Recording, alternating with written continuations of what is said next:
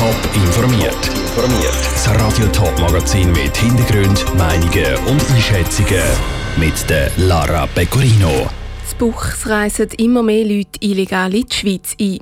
Wie geht der Kanton St. Gallen damit um? Und in Zürich gibt es einen Haufen Fälle von sexuell übertragbaren Krankheiten.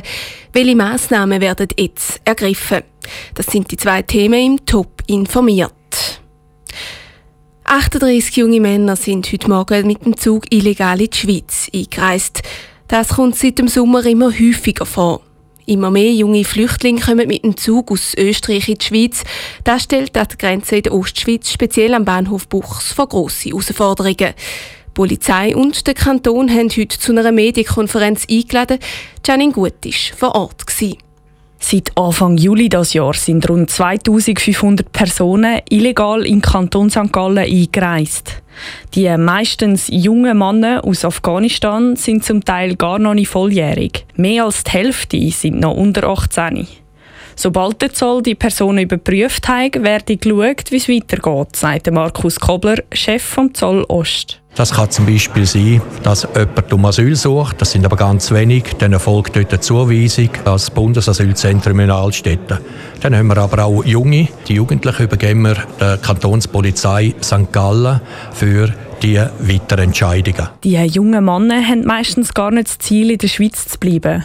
Sie versuchen weiterzureisen nach Frankreich oder England.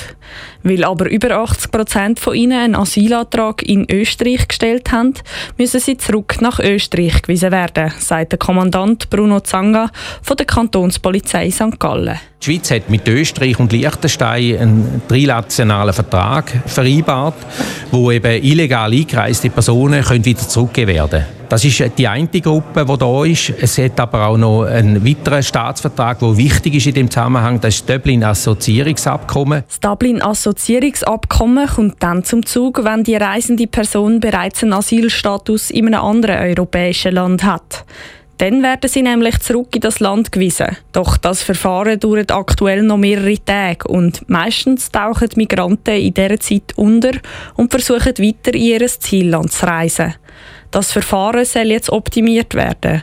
Doch dafür brauche ich Personal, sagte Simon Bless, Einsatzleiter von der Kantonspolizei St. Gallen. Es braucht natürlich einerseits im Bereich von der Kontrolle äh, vom Grenzwachkorps, von der Kantonspolizei braucht es mehr Leute, dann braucht es aber auch mehr Leute im Bereich vom Migrationsamt, das Dublin-Verfahren, die Befragungen müssen gestemmt werden, die ganze gesamte Organisation von Transport, medizinische Betreuung, Essen, Schlafen. Denn ihnen ist es wichtig, den Migranten auch menschenwürdige Bedingungen zu bieten. Der Beitrag von Janine Gut. Sollte sich die Situation weiter zuspitzen, sagt der Kanton auf Unterstützung der Bundesbehörden und anderen Kantonen angewiesen, sagt der Regierungsrat Fedi Fesser in der Medienkonferenz heute Morgen.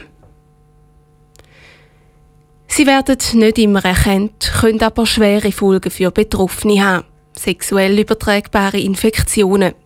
Besonders in städtischen Gebieten werden ein Haufen Infektionen verzeichnet, speziell in Zürich. Die Stadt wird das Problem jetzt anpacken und startet ein Pilotprojekt.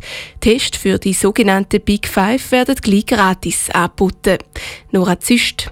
In der Schweiz ist Zürich der Spitzenreiter in Sachen sexuell übertragbare Krankheiten, konkret vor der sogenannten Big Five. Dazu gehören HIV, Syphilis, Chlamydien, Tripper und Hepatitis. Überraschend sagt das nicht, erklärt der Stadtrat Andreas Hauri gegenüber Teletop. Mit viel Bildungsstätten und einem attraktiven Arbeitsmarkt werden viele junge Leute erzogen. Städte wie Zürich, die sehr urbane Stadt ist, wo, wo progressiv ist, wo, wo die Vielfalt an Menschen und aber auch, auch an den sexuellen Ausrichtungen äh, gross ist, das ist wie klar, dass man natürlich das auch ein bisschen anzieht und, und umso wichtiger ist es, dass wir da auch einen Schritt vorwärts jetzt machen.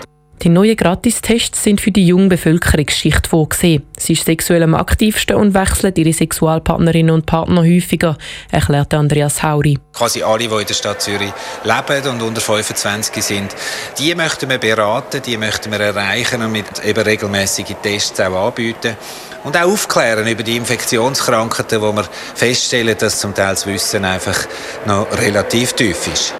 Testangebote gibt es schon jetzt beim Hausarzt, im Spital oder den zwei sogenannten VCT-Stellen. Viele Junge können sich Tests aber nicht leisten, sagt Franziska Bunders von der Fachstelle Sexuelle Gesundheit Zürich. Sie erhofft sich eine Signalwirkung. Es wäre ein Meilenstein in der Schweiz, vor allem, dass man die Hürden der finanziellen Möglichkeiten dann wirklich weg hat. Dass die, Leute, die jungen Leute zum Testen kommen. Weil das rechtzeitige Testen und die Beratung von erkrankten oder asymptomatischen Personen kann gesundheitliche Spätfolgen vermeiden und Infektionen in der Bevölkerung reduzieren. Gerade los geht es aber noch nicht. Das Pilotprojekt in der Stadt Zürich startet im nächsten Herbst.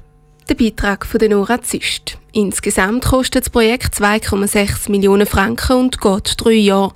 In dieser Zeit wird es von einer wissenschaftlichen Studie begleitet und ausgewertet.